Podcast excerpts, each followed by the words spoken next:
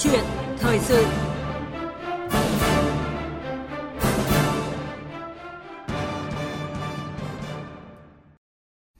Thưa quý vị và các bạn, thời gian gần đây cụm từ cá thể hóa trách nhiệm hay được nhắc đến.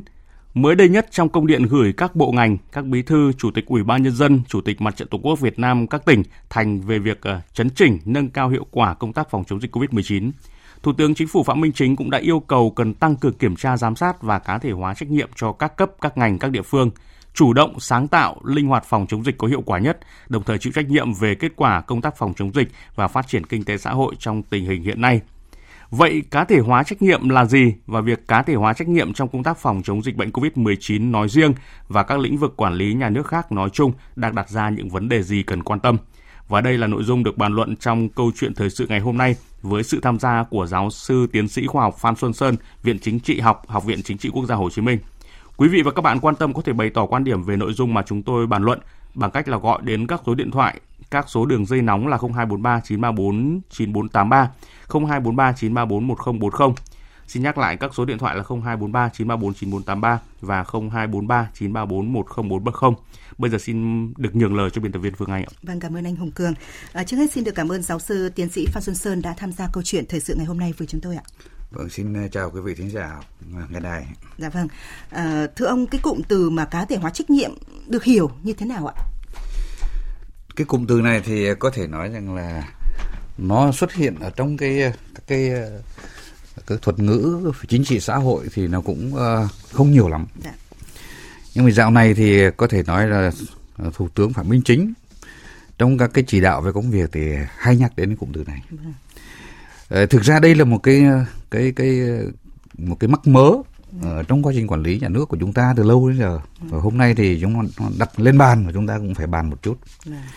Trước hết nói về cái cá thể hóa trách nhiệm thì có hai cái cụm, hai cái từ là từ cá thể hóa và một cái từ là trách nhiệm. Thế thì để hiểu cái trách nhiệm thì ở đây nó có hai cái khía cạnh. Khía cạnh thứ nhất là cái trách nhiệm của tính tự giác. Tức là mỗi người xác định cái sứ mệnh của mình và phần phải hành động như thế nào đối với cộng đồng, với xã hội hay đối với công việc. Ví dụ như là xã tắc uh, gian nguy thì thất phu hữu trách. Thì đây là cái, cái, cái trách nhiệm mà ta xác định là phải ta, ta thấy mình có sứ mệnh phải làm.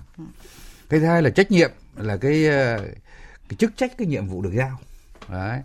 Ở đây thì nó phải đi kèm một cái giải trình và đi kèm nó là một cái chế tài để xử lý.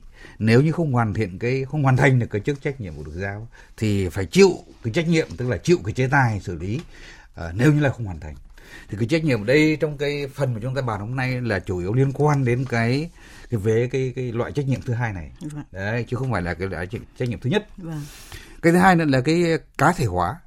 Thì cái từ này thì cũng dễ hiểu thôi. Thì xưa nay trong cái quản lý chúng ta thì thường hay nói là tập thể lãnh đạo, cá nhân phụ trách. Thế nhưng mà cái cá nhân phụ trách thì thường thì không rõ. Đấy, mà thường nhấn mạnh cái tập thể lãnh đạo. Cho nên thường thường khi công việc mà nó êm xuôi thì không sao. Thế nhưng khi có vấn đề gì thì không quy được trách nhiệm cho ai. Đấy, cái chỗ trách nhiệm lúc này phần đã ta nói đấy, không quy được trách nhiệm cho ai. Cho nên xử lý nó rất là khó. Và vì vậy nó ảnh hưởng tiêu cực đến cái hệ thống quản lý. Đấy. Thế thì cái cá thể hóa trách nhiệm thì hiện nay trong văn kiện thì thường người ta nói là uh, tập thể lãnh đạo, cá nhân phụ trách, nhưng mà cá nhân phụ trách thì phải được phân công rõ ràng và phải có trách nhiệm rõ ràng. Thế thì ở đây cái cá thể hóa trách nhiệm đấy thì có nghĩa là phải xác định rất là rõ ràng chức trách, nhiệm vụ và của từng cái con người một, từng cái công việc một, và nếu không hoàn thành chức trách nhiệm vụ thì phải chịu cái trách nhiệm trước nhà nước, trước đảng, trước nhà nước, trước xã hội, trước luật pháp. Đấy, thì đấy cái chỗ cá thể hóa trách nhiệm như vậy. Và cái từ này ấy, thì có thể hiểu nó là một cái cụm từ đi cầm một cái cặp mà nó đối lập với nhau trong cái nhận thức, tức là tập thể hóa uh, trách nhiệm và cá thể hóa trách nhiệm. Thì xưa nay ta hay nhấn mạnh cái tập thể hóa, thì bây giờ ta phải thêm vào, bổ sung vào cái cá thể hóa để cái việc quản lý nó rõ ràng, thông suốt. Dạ vâng, cảm ơn uh, giáo sư. Đó là giáo sư đã đã đã ừ. phân tích rất là kỹ cái cụm từ cá thể hóa và trách nhiệm. Ở đây cái uh, trách nhiệm giáo sư có phân tích đó là cái tính tự giác của mỗi người, và thứ hai là cái trách nhiệm mà họ được giao phó. Uh, và nếu mà thực hiện tốt cái việc cá thể hóa trách nhiệm ấy, thì uh, theo ông sẽ có tác động như thế nào đến cái hiệu quả, hiệu lực công tác quản lý nhà nước, và đặc biệt là trong cái thời điểm hiện nay khi mà dịch bệnh covid mười chín đang hoành hành, và như uh, Thủ tướng Phạm Minh Chính cũng đã yêu cầu là phải cần tăng cường kiểm tra, giám sát và cá thể hóa trách nhiệm cho các cấp, các ngành, các địa phương, làm sao mà chủ động, sáng tạo, linh hoạt trong phòng chống dịch có hiệu quả nhất. Vâng.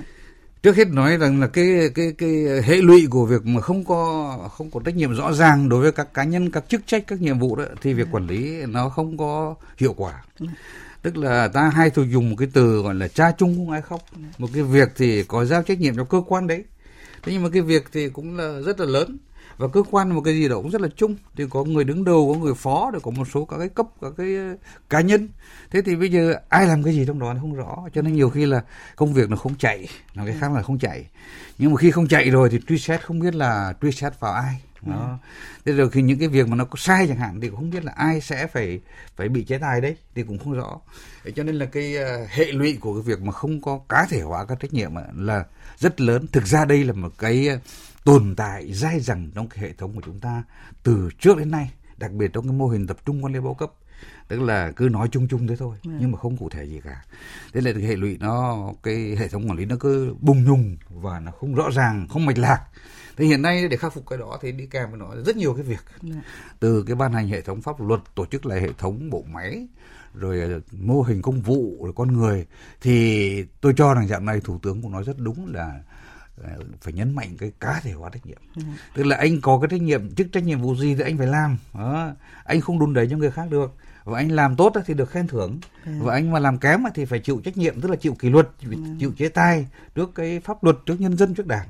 Thì tôi cho cái đó là nó dễ dàng, và nếu làm được cái này thì tôi cho là cái hiệu quả quản lý sẽ sẽ tốt lên, sẽ tốt lên rất nhiều đấy, trông thấy đấy. Dạ vâng ạ. Rõ ràng là khi mà chúng ta đề cao cái việc mà cá thể hóa trách nhiệm thì ngoài những cái cái cái hiệu quả rõ rệt thì như vậy, nhưng mà hiện nay cái việc quá, cá thể hóa trách nhiệm theo giáo sư còn đặt ra những cái vấn đề gì nữa khi mà chúng ta cái cá thể hóa trách nhiệm hiện nay hiện nay thì ta, ta thấy rằng thủ tướng cũng nhắc đến nhiều lần thôi. Vâng. Thế nhưng mà để cá thể hóa trách nhiệm cho nó thực sự đấy thì cũng có thể nó cần thiết liên quan đến nhiều vấn đề. Vâng. Thứ nhất là cái hệ thống công vụ của chúng ta, chúng ta có chuyển đổi sang cái hệ thống công vụ vị trí việc làm. Bà. Trong cái vị trí việc làm thực ra là có cái phần cá thể hóa trách nhiệm đấy. Ừ. Anh làm cái chức trách gì, nhiệm vụ gì anh mô tả cho tôi cho nó kỹ. Và trong quá trình làm việc ấy, thì anh phải thực hiện được cái đó. Ừ. Anh thực hiện tốt thì được khen thưởng, à, theo luật thi đua khen thưởng. Và anh thực hiện không tốt thì, thì phải chịu chế tài. Đó, thì đấy là cái thứ nhất là cái cái cái cái cái cái cái mô hình công vụ. Tiếp theo là chúng ta phải có thể nói là quy phạm hóa, cao hơn nữa là luật hóa những cái chuyện này. Đó. Thì nó quy định rất là rõ, ví dụ như một cái ông bây giờ nói một cái ông là ông uh, giám đốc một sở chẳng hạn. Thì cái sở ông có chức năng nhiệm vụ, tôi nói ví dụ cái sở y tế chẳng hạn là chống dịch. Thì cái chức năng nhiệm vụ chung như thế, nhưng mà cụ thể trong đó là ông giám đốc thì làm cái gì, ông phó giám đốc làm cái gì, làm đến đâu và cái chất lượng được đánh giá thế nào. Thì ừ. cái chuyện đó là cả một cái hệ thống văn bản quy phạm pháp luật, và nó lại đặc biệt là nó rất linh hoạt. Ừ. Tức là tùy theo việc, tùy theo thời gian, chứ nó không nó không phải là cứ một lần quy định là xong. Ừ. Và nó không phải là một cái cơ quan này nó cũng giống cơ quan kia, và cũng không phải địa phương này là giống cái địa phương kia. Ừ. Cho nên khối lượng công việc của cái việc cá thể hóa trách nhiệm này đấy, ta nói để ta nhận thức và chúng ta biết cần phải làm, và chừng mực nào đó thì cũng có thể làm được, nhưng mà để cho nó triệt để đó thì nó đặt ra cũng còn nhiều vấn đề đấy. Dạ vâng. À, khi mà chúng ta cứ nói đến cái từ trách nhiệm, à, có những cái hiện tượng mà mà mà né trách nhiệm đúng không ạ? Thì chúng ta đặt cao các um, giáo sư có bình luận gì thêm về cái việc mà mà mà cứ đẩy cao cái việc mà né trách nhiệm ạ? Chúng ta khi nói về cái vai trò quản lý, trong cái vai trò quản lý thì khi mà xảy ra những cái vụ việc, nhiều cái cái sự việc mà à, người đứng đầu né trách nhiệm, à, giáo sư có bình luận gì thêm không ạ? Cái này thì ở quy mô từ rất to cho đến rất nhỏ đều có câu chuyện né trách nhiệm. Dạ. Chúng ta biết được trong những kỳ họp quốc hội có những vụ việc rất là nó sai sót rất là lớn. Thế nhưng mà rồi không quy được trách nhiệm cho ai. Vâng. Và cái người mà đã từng được giao cái nhiệm vụ là chịu trách nhiệm chính thì cũng né được trách nhiệm. Vâng. Bởi vì sao? Bởi vì không có giao cụ thể, tôi vâng. tôi cũng chịu trách nhiệm, cũng có cam kết gì cả, không có quy định cụ thể gì cả. Và bên dưới đó thì cũng có nhiều cái né như vậy. Và có công thì thường thường là anh anh, anh muốn nhận. Thế nhưng mà có lỗi hay có khuyết điểm thì thường là anh chạy, à, anh anh né và không bắt được anh. Thế cái hiện tượng này là cái hiện tượng hệ lụy rất tiêu cực cho hệ thống quản lý. Đấy. Và đặc biệt ấy là liên quan đến cái nhân cách, cái đánh giá một con người cán bộ để đặt anh được vào vị trí này, vị trí kia. Vì một cái trách nhiệm ví dụ ở một cái cấp thấp mà anh làm không được, nhưng mà bây giờ vì do cái chuyện không quy rõ trách nhiệm, do cái chuyện né trách nhiệm, ừ. anh được đánh giá cao và anh lại là ngồi lên cái chức vụ cao hơn nữa, rồi. rồi anh được giao cái trách nhiệm lớn hơn nữa mà cũng không rõ nữa, ừ. và cứ thế suốt một cuộc đời làm việc như vậy thì không làm cái gì rõ ràng. Nhưng mà đánh giá thì Nếu anh khéo, anh khôn, anh né rồi anh chạy được thì anh được đánh giá tốt. À. Mà không thì thôi. Thì cái hệ lụy thì tất nhiên là nó rất là tiêu cực, phải nói thế. Cho nên tôi cho rằng là cần phải nhấn mạnh cái chỗ cá thể hóa trách nhiệm, hay nói cái khác là phải phải phải quy định trách nhiệm rất rõ ràng cho từng tổ chức, trong từng giai đoạn, trong từng địa phương và từng thời kỳ, từng con người, để mà ta đánh giá cho đúng công, đúng tội, đúng thành tích, và cái hệ thống quản lý nó phải đạt chuẩn mực và nó hiệu lực hiệu quả. Dạ vâng ạ. À, thưa quý vị, như giáo sư cũng đã nói là cái cá thể hóa trách nhiệm chính là việc mỗi cán bộ, đặc biệt là đối với những người đánh, đứng đầu, những người lãnh đạo ạ, phải chịu trách nhiệm về những cái quyết định, những cái việc làm trong phạm vi thẩm quyền của mình. Và muốn cá thể hóa được trách nhiệm như vậy thì cần phải được thể chế hóa cụ thể bằng các quy định của pháp luật. Vậy thì giáo sư có ý kiến như thế nào về vấn đề này ạ? Thì tôi, như tôi đã nói đấy, thì cái việc chúng ta thì cái khuyết điểm của chúng ta trong hệ thống là chúng ta cũng chưa chưa cụ thể hóa được cái này. Vâng. Có thể nói cũng nhiều chỗ chưa cụ thể hóa được. Vâng. Thế thì tôi rất ủng hộ cái nếu mà chúng ta thể chế hóa nó bằng cả cái văn bản quy phạm pháp luật thì rất là tốt. Ngoài ấy, à, những cái chuyện mô hình công vụ chúng ta có rồi này, rồi một số cái văn bản pháp luật hiện nay cũng đề cao cái này. Rồi về bên à, lãnh đạo của Đảng thì Đảng cũng rất là quan tâm đến cái chuyện cá thể hóa trách nhiệm, hay là cụ thể hóa, cá nhân hóa cái vai trò trách nhiệm được đối với cái công việc được giao. Ví dụ như là uh, phải chịu trách nhiệm chung rồi, nhưng mà trong đó trong đó Đảng ta cũng nhấn mạnh cái trách nhiệm người đứng đầu. Vâng. Uh, nhưng mà người đứng đầu vừa chịu trách nhiệm cái gì, anh cũng anh liên đới tất cả, nhưng mà có những cái phận sự riêng của anh với tư cách là người đứng đầu, thì còn không thì cũng không ai dám đứng đầu. Vâng. Cái gì sai, bất cứ sai ở đâu thì cũng vào người đứng đầu, thì cũng không ai dám đứng đầu. Và trong đó là những người không đứng đầu là không chịu trách nhiệm gì, thì cái chuyện đó là cũng không cũng nên. Cho nên tôi cho rằng cái bước sắp tới muốn làm tốt cái này thì cũng phải còn làm kỹ nhiều việc, đặc biệt là các cái quy định, rồi các cái thể chế, rồi các cái quy phạm pháp luật để thực hiện cho được cái cá thể hóa trách nhiệm. Dạ vâng. À, có cái nhiều văn bản pháp luật có quy định về cái cá thể trách nhiệm như giáo sư vừa mới phân tích. Và trên thực tế thì có nhiều ý kiến cũng cho rằng là chưa có cái sự quy định nhất quán về trách nhiệm của người đứng đầu, và cũng chưa làm rõ được những cái việc mà người đứng đầu phải làm hay là không được làm gì, và chế tài xử lý cụ thể ra sao nếu như mà người đứng đầu vi phạm. Vậy thì quan điểm của giáo sư về vấn đề này như thế nào? Bản thân lúc nãy chúng tôi có đặt câu hỏi với uh, giáo sư về vấn đề này, trách nhiệm rồi ông có giải thích rất là rõ, thế nhưng mà ở đây thì ông phân tích kỹ một chút ạ.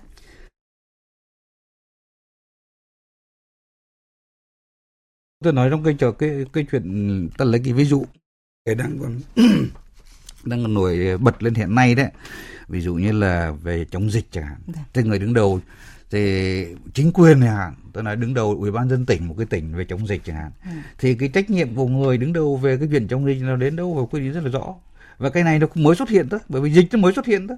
Thế còn chức năng nhiệm vụ của ông chủ tịch ủy ban nhân dân tỉnh thì thì có quy định rồi. Ừ. Thế nhưng mà những cái nhiệm vụ mà liên quan đến chức năng nhiệm vụ ông ấy thì nhiều khi nó thay đổi, và nó phải phụ thuộc vào tình hình kinh tế xã hội, và đặc biệt là những vấn đề tình huống.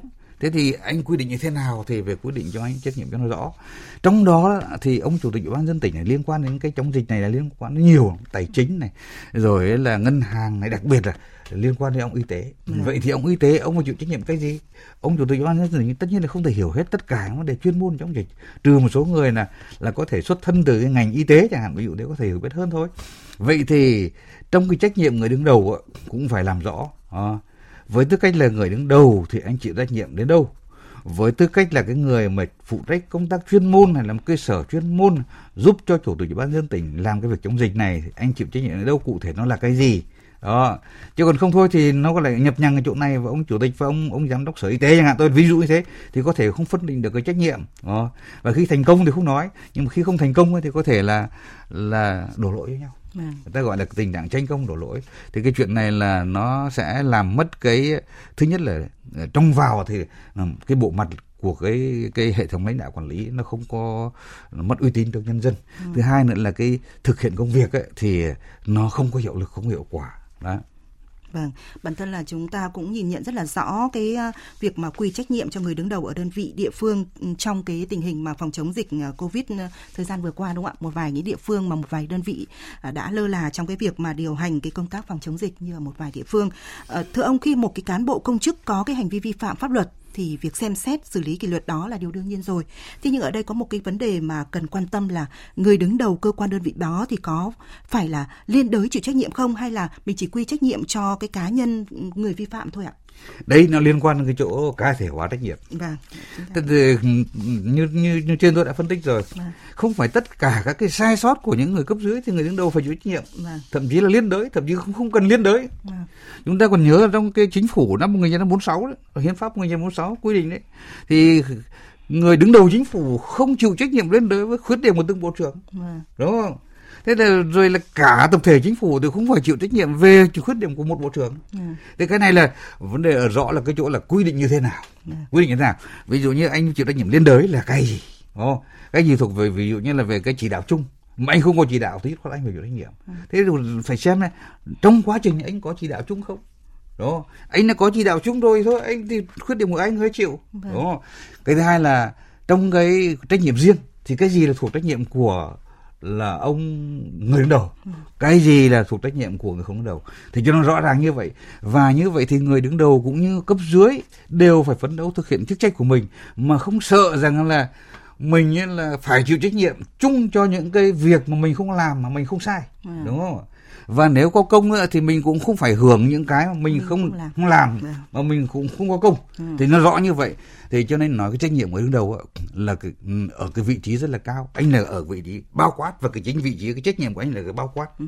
và giải quyết những vấn đề chung. Ừ. Nhưng mà cụ thể đi vào khi mà cá thể hóa được trách nhiệm rồi thì việc anh nào sai anh chịu. Ừ. Chứ không phải bây giờ anh tra căng chu kết nó cấp dưới là vi phạm khuyết điểm thì ông đứng đầu đều phải chịu trách nhiệm cả, nội liên đới cả, cũng không phải. Ừ. Thì cho nên nếu cái chỗ này mà quy định pháp luật ấy mà nó chưa có thì chúng ta phải tính. Dạ vâng. Và cũng phải xây dựng làm cho rõ thì cái người nào làm ở vị trí nào cũng đều hăng hái tích cực và cũng cống hiến tâm huyết hết mình mà không sợ phải những cái liên đới, à, không có sợ cái tai bay vạ gió do những anh nào khác anh khác mang tới, đúng không? Dạ vâng. Thì cái chỗ cá thể hóa nó có tác dụng như vậy. Dạ vâng. À, quý vị và các bạn đang nghe câu chuyện thời sự, chúng tôi có bàn về cá thể hóa trách nhiệm cần có những giải pháp hữu hiệu với sự tham gia của giáo sư tiến sĩ khoa học Phan Xuân Sơn, Viện Chính trị học, Học viện Chính trị Quốc gia Hồ Chí Minh. Quý vị thính giả có quan tâm đến cái câu chuyện này và muốn tương tác với chương trình thì à, xin mời gọi qua số điện thoại là không hai bốn ba chín ba bốn một không bốn không và không hai bốn ba chín ba bốn chín bốn tám ba. À, thưa giáo sư tiến sĩ Phan Xuân Sơn, trách nhiệm của người đứng đầu thì rất quan trọng, đặc biệt là trong công tác cán bộ. À, theo ông Lê Quang Huy, chủ nhiệm Ủy ban Khoa học Công nghệ và Môi trường của Quốc hội, thì à, nhìn từ thực tiễn những vi phạm và sai phạm trong công tác cán bộ tại nhiều địa phương thời gian qua đã cho thấy rõ điều này. Tôi nghĩ trách nhiệm của người đứng đầu, trách nhiệm của người giới thiệu, của các cơ quan để thẩm tra đều phải có trách nhiệm rất là rõ ràng. Khi mà nảy sinh ra những trường hợp đó thì hoàn toàn chúng ta có thể căn cứ vào những quy định của Đảng, của nhà nước để xem xét lại trách nhiệm của người đứng đầu, trách nhiệm của các cơ quan thẩm tra các cái hồ sơ nhân sự đó, trách nhiệm của cả người giới thiệu, tiến cử những các cái nhân sự đó, thì chúng tôi nghĩ rằng là làm chặt chẽ và đúng cái quy định của pháp luật như vậy thì chắc chắn rằng là chất lượng hoạt động mà liên quan đến công tác bổ nhiệm, công tác cán bộ của chúng ta ngày càng được tốt hơn. Vâng ạ, đó là ý kiến của ông Lê Quang Huy, chủ nhiệm Ủy ban Khoa học Công nghệ Môi trường của Quốc hội. Vậy thì ý kiến của giáo sư tiến sĩ Phan Xuân Sơn có bình luận như thế nào về ý kiến của ông Huy ạ? Tôi cho rằng đây là một cái ý kiến rất là đúng, rất là đúng, và có lẽ chúng ta phải nên tư duy theo cái mạch như vậy. Công tác cán bộ chúng ta thì từ xưa giờ thì cái phần mà chúng ta gọi là cái phần trách nhiệm ấy, nó không được không được rõ lắm đâu. Vâng. Rất nhiều cán bộ thì thậm chí là vừa mới giới thiệu lên, vừa mới tiến cử, vừa bầu, vừa mới giao nhiệm vụ thì đã vi phạm khuyết điểm rồi. Vâng. Và thậm, thậm chí là khuyết điểm rất là nặng rồi. Vâng. Thế thì mà không ai chịu trách nhiệm cả. Vâng. Không ai chịu trách nhiệm, cái người đứng đầu cũng chịu trách nhiệm, cơ quan là công tác nhân sự cán bộ cũng chịu trách nhiệm. Thế thì như thế thì không được. Và như vậy thì cái hệ thống cán bộ, chất lượng cán bộ nó ngày càng suy yếu. Cho nên tôi cho cần phải làm rõ cái trách nhiệm của người đứng đầu trong công tác cán bộ, rồi cơ quan làm công tác cán bộ và những người tiến cử, đề cử cán bộ, đúng không? Anh anh phải mắt tinh đời thì anh mới thấy được là gọi là anh hùng thấy dựa trần ai mới ra. Ngay là tổng bí thư cũng đã lần nhắc rồi, Kiều nói rồi, đúng không? Nhưng mà anh gà mờ, anh cứ giới thiệu những con người là theo gọi là cạ của anh, đó, theo cánh của anh, là không có tài năng gì cả. Đấy, và các biện pháp này khác anh cho con người lên những các vị trí rất là quan trọng để thu vén lợi ích cá nhân của anh. Nhưng mà đến khi phát hiện ra, đến khi mà làm không được việc, hay đến khi gặp lỗi hay là khuyết điểm à. thì anh cũng không chịu trách nhiệm thôi. Được thì anh ăn, mà không được thì anh chẳng mất gì à. Thì cái cách này là không có được à. Thì tôi cho rằng là cần phải thúc đẩy cái việc quy trách nhiệm rõ này. Đó, cái người phát hiện, người tổ chức. Và trong công tác cán bộ thì có rất nhiều quy trình, từ là phát hiện này, rồi đến đào tạo này, rồi cho đến sử dụng này, cho đến đánh giá này, rồi cho rất nhiều cái, cái khâu như vậy. Và khâu nào cũng phải có trách nhiệm. Đó. Ví dụ khâu đào tạo chẳng hạn, nó có phải anh đào tạo anh không chịu trách nhiệm đâu. Đúng không? Anh một một hệ thế hệ cán bộ hay là một một đội ngũ cán bộ, một lớp cán bộ, mà bây giờ nói ví dụ như nói là cán bộ cấp chiến lược, tôi ví dụ cấp chiến lược mà anh đào tạo thế nào mà không có tầm chiến lược thì người đào tạo cũng phải chịu trách nhiệm. Chứ không phải là chứ cái với nhân sự chúng ta chỉ có thế thôi. Hay là cái cán bộ cấp trung gian này hẳn ở cái tầm trung gian mà anh không đáp ứng được cái chất lượng như vậy thì người đào tạo cũng phải chịu trách nhiệm. Thế cho nên cái chỗ quy trách nhiệm này, hay nói khác là cá thể hóa trách nhiệm này là cái rất hay. Nếu chúng ta làm được thì ý kiến anh Huy vừa rồi đó, thì thực ra cái vấn đề bức xúc cũng lâu rồi đấy. Thế nhưng mà làm được bây giờ cũng, cũng có thể nó cũng chưa được mạnh lắm đâu. Tôi cho sắp tới mà làm được mạnh ấy, thì mọi mọi người, mọi khâu thì đều thấy rõ được công việc của mình và phải tận tâm tận lực và dám chịu trách nhiệm, uh, dám làm và dám chịu trách nhiệm đối với công việc của mình. Thì hệ thống quản lý như vậy mới tốt. Vâng, cảm ơn giáo sư. À, thưa giáo sư tiến sĩ Phan Xuân Sơn, qua cái câu chuyện của chúng ta vừa trao đổi thì à, có vị thính giả đang à, chờ đầu dây muốn à, có trao đổi ý kiến, phản hồi lại và chia sẻ về cái câu chuyện mà chúng ta đang nói cá thể hóa trách nhiệm, có những cái giải pháp nào à, hữu hiệu hơn. Vâng, xin mời thính giả. Alo. Vâng. À, tôi là Lê Đình Trơn tại Đắk Lắk. Vâng. Xin mời vấn đề này này. Bây giờ vấn đề gọi là quy trách nhiệm của người đứng đầu, vấn đề gọi là trong công tác phòng chống dịch. Ta không nhất thiết là người đứng đầu là phải có nghiệp vụ chuyên môn về y tế, mà cơ bản là người đứng đầu phải có trách nhiệm vấn đề vận hành chuyên tu chỉ đạo cấp dưới, nghiêm túc thực hiện vấn đề về phòng chống dịch, à. Rồi là phải kiểm tra giám sát những người cấp dưới mà không hoàn thành nhiệm vụ như thế nào thì mình có phải biện pháp xử lý mạnh, à. Từ chỗ đó là ta phải cảnh cáo hay là kỷ luật. À. Nói như thế thì cái bộ máy của địa phương nó phải là hoạt động chuyên tu và trách nhiệm thuộc về người đứng đầu, à. Là sàng lọc những cán bộ mà đủ đức đủ đảng để để vận hành bộ máy của mình.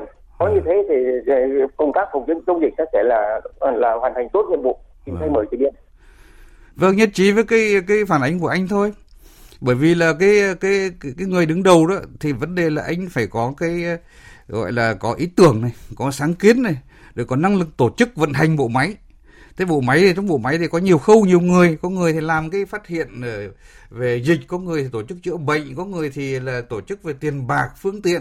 Thế thì tất cả đấy không phải là trong tay người đứng đầu cả, và người đứng đầu thì chịu trách nhiệm chung. Vì vậy cho nên là cái vai trò của người đứng đầu là vai trò động viên, tổ chức, sáng kiến ấy, là rất lớn. Hay nói cái khác là cái vai trò bao quát ấy, cái trách nhiệm bao quát ấy, đấy, kết nối toàn bộ hệ thống để cho nó vận hành trơn tru như anh nói đấy là rất lớn. Và trách nhiệm của anh ấy, nếu như anh tắc hệ thống là thuộc trách nhiệm của anh ấy. Đó. Nhưng mà trách nhiệm về chữa bệnh từng người một ấy, là trách nhiệm của bác sĩ, của người chuyên môn thì phải quy định rõ như vậy. Và trong từng việc là đều thế cả thôi.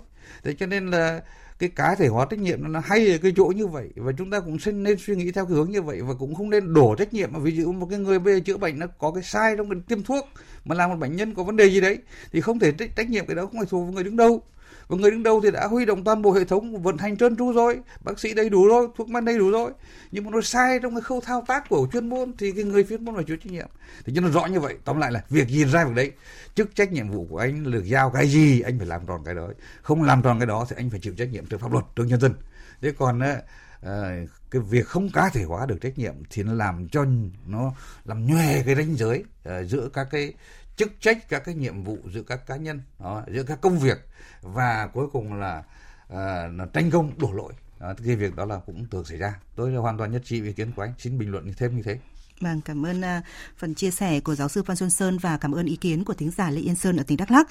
Uh, với cái những vấn đề đang đặt ra trong việc cá thể hóa trách nhiệm, đặc biệt là trách nhiệm của người đứng đầu, vậy uh, câu hỏi xin được hỏi uh, giáo sư Phan Xuân Sơn, hiện nay cần có những cái giải pháp nào để mà có thể cá thể hóa trách nhiệm một cách rõ rệt và mang lại cái hiệu quả như mong muốn ạ? Cái giải pháp này tôi cho rằng nó cũng tuần tự của mấy cái này. Thứ nhất là chúng ta phải nhận thức rằng là đã đến cái lúc hệ thống lãnh đạo, hệ thống quản lý, hệ thống công vụ của chúng ta là phải được là phải quy trách nhiệm thật là rõ, hay nói cái khác là phải cá thể hóa trách nhiệm, ừ. chứ không để cái tình trạng trách nhiệm chung chung nữa. Dạ. Đấy, chức trách nhiệm vụ thì nay là có, cả hệ thống là có rồi, nhưng mà giao về từng khâu, từng cơ quan, từng người ấy, là có thể nó chưa rõ. Dạ. Đấy là cái thứ nhất về nhận thức, và từ nhận thức như vậy thì thúc đẩy các cái việc làm. Thì tôi cho rằng mấy cái việc làm sau đây, thứ nhất là trong cái hệ thống công vụ thì chúng ta đang đang tiến hành cái xây dựng hệ thống công vụ việc làm. Hệ thống công cụ việc làm này là một hệ thống mà có thể nói là gắn với trách nhiệm đấy. À, anh làm việc gì nói rõ. À, và từ anh mô tả công việc rõ và anh thực hiện không được cái công việc đấy thì anh phải chịu trách nhiệm, hoặc là anh phải thôi việc, hoặc là anh chịu kỷ luật, hoặc là anh phải đào tạo, anh bồi dưỡng thêm để anh làm cho nó đúng, là trách nhiệm. Thì đấy là thứ nhất là hệ thống công vụ. Thứ hai, trong hệ thống quản lý thì phải quy định rõ cái chức trách quản lý và phải thấm nhuần được cái, có thể nói cái lý thuyết quản lý hiện nay hiện đại là người ta quy rất rõ trách nhiệm của từng khâu từng người, ừ. uh, tùy theo năng lực mà giao qua nhiệm vụ, và cái này phải linh hoạt lắm. Thì tôi cho rằng là cái hệ thống quản lý thì cần phải có cái uh, bổ nhiệm cái đội ngũ quản lý là phải có năng lực với từng cái vị trí, uh, từng cái cái khâu của hệ thống quản lý, và phải đáp ứng cái này và sẵn sàng hành động, nhưng đồng thời sẵn sàng chịu trách nhiệm à, trước nhân dân, trước đảng, trước công việc, thì để phát huy được cái tính sáng tạo. Và đi, đi theo đi kèm theo thì hệ thống quản lý chúng ta lại thì cần phải đổi mới rất là nhiều, trong đó phải, phải tăng cường cái đào tạo đội ngũ cán bộ uh, theo cái tinh thần là vị trí việc làm, dám làm, dám chịu trách nhiệm và cá thể hóa cái trách nhiệm rõ ràng. Và cuối cùng tôi cho rằng tất cả những cái này khi đã chín mùi rồi thì chúng ta phải nên đưa vào trong luật, trong luật, ví dụ như luật như là luật công chức hay luật công vụ hay xây dựng hệ thống công vụ chẳng hạn, thì phải rõ và nó thành thành nếp thì chúng ta mọi việc nó sẽ nó sẽ gọi là trơn tru thôi. Dạ, vâng ạ. À, thưa quý vị, thưa các bạn, với những phân tích của giáo sư tiến sĩ khoa học Phan Xuân Sơn đã cho thấy rằng là nếu như mà chúng ta thực hiện tốt việc cá thể hóa trách nhiệm thì sẽ chấm dứt được tình trạng cha chung không ai khóc và chấm dứt tình trạng đùn đẩy công việc. Đến lúc xảy ra hậu quả thì không biết quy trách nhiệm cho ai. Và hơn thế nữa là khi mà việc cá thể hóa trách nhiệm được đề cao thì còn buộc các cán bộ công chức phải nỗ lực hết mình trong công việc, và muốn dừng thì cũng không được và muốn trốn tránh thì cũng không xong. Và quan trọng hơn, qua đó là hiệu quả công việc sẽ được tăng lên thấy rõ. Và tới đây chúng tôi cũng được xin kết thúc câu chuyện thời sự ngày hôm nay, và xin được cảm ơn giáo sư tiến sĩ khoa học Phan Xuân Sơn, Viện Chính trị học, Học viện Chính trị Quốc gia Hồ Chí Minh đã tham gia chương trình, và cảm ơn quý vị thính giả đã quan tâm theo dõi.